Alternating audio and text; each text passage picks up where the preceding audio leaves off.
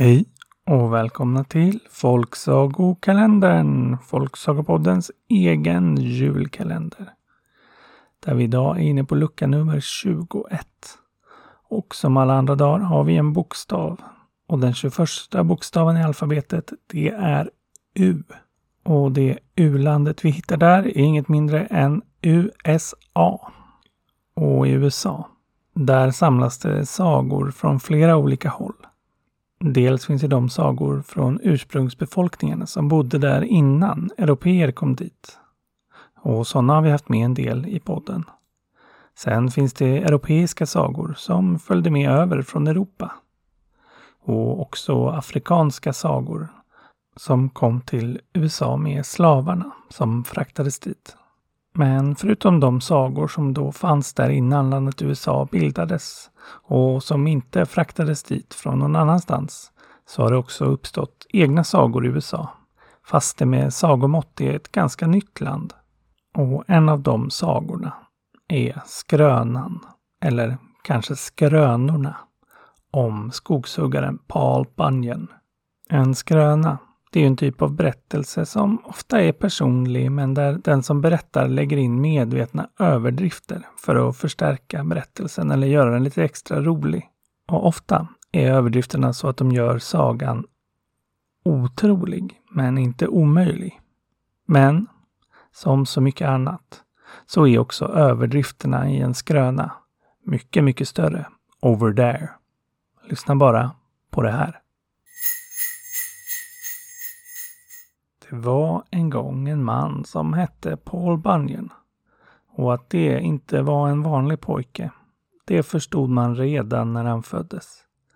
För istället för att komma flygande med en stork, som alla andra barn, så krävdes det hela fem storkar för att bära fram den mycket välväxta lilla bebisen. Ja, och hans föräldrar hade det nog inte helt lätt under hans uppväxt. Eftersom han med lätthet kunde sätta i sig 40 40 skålar gröt utan att verka det minsta mätt. Och det sägs att när han fick sin första förkylning så nös han så rutorna slogs ut i både hans och grannarnas hus. Och för att inte tala om hur han växte sen. Snabbt växte han ur huset som han bodde i. Och kläder, det fick de göra på löpande band. Till slut var han så stor att hans mamma fick sy dit vanliga vagnshjul som knappar åt honom. Och snart var han stor nog för att ge sig ut och skaffa sig ett arbete. Och Paul fick jobb som skogshuggare. Och det passade honom väldigt bra. Eftersom han var så stor och stark så kunde han lätt hugga ner träden. Och han kunde hugga mångdubbelt mer än någon annan, ja än något annat arbetslag ens. Och dessutom var han ju så lång så han lätt kunde se upp över träden för att hitta bra ställen att hugga träd på.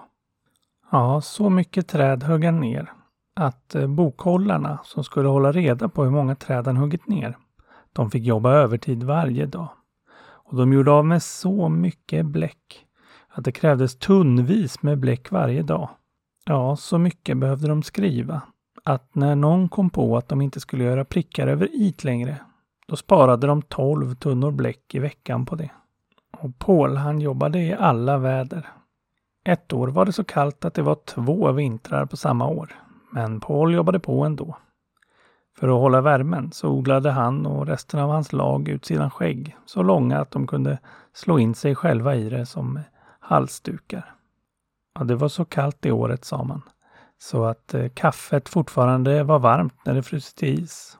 Det var så kallt det året så folks ord frös mitt i luften precis när de sagt dem. Alltså det gick inte att höra så mycket och den våren när det väl började töa, ja, då blev det ett fasansfullt chatter när de frusna orden började töa upp. Och kanske var det också då som Paul Bunyan hittade en blåfrusen liten oxkalv, mycket större än en vanlig oxe, som han tog hem och tinade upp. Men inte blev den mindre blå för det. Och inte mindre heller. Det sägs att när Paul hittade oxen så var den redan så stor att den behövde en hel lada själv. Och den växte den också snart ur. Och Paul han döpte sin blåa oxe till Babe. Och det sägs att en gång när Babe och Paul var ute och skulle köra timmer så hade de ett fasligt sjå för att det var så mycket svängar på vägarna och det gjorde det svårt att få fram de långa raka trästammarna.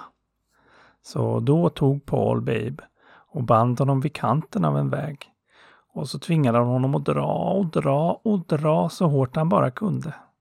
Tills han dragit ut vägen till ett alldeles rakt streck.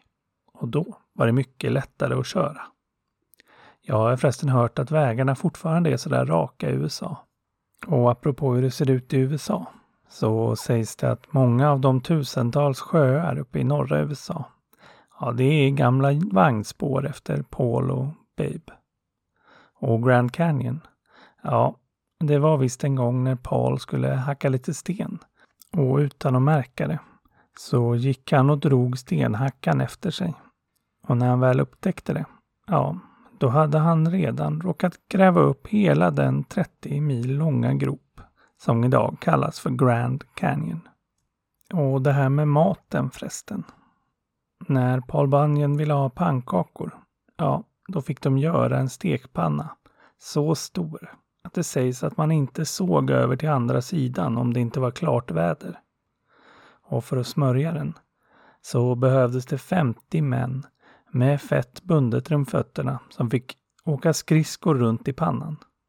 Och pannkakssmeten fick hällas i tunnvis. Och när han skulle ärtsoppa till, ja då sägs det att man kokade upp en hel sjö med ärtor som han slurpade i sig. Och det här, det var bara en liten del av alla de historier som finns om Paul Bunyan och hans Babe. Men vill du veta fler? Ja, då får du fråga någon annan.